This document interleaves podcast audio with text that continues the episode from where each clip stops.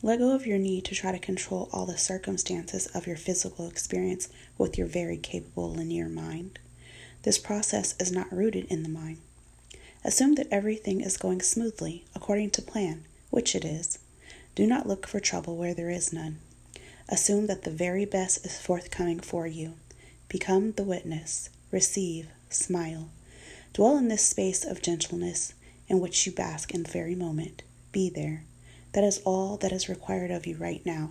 All that is needed on your part is a willingness to become the vessel through which divine wisdom may be poured. That's all.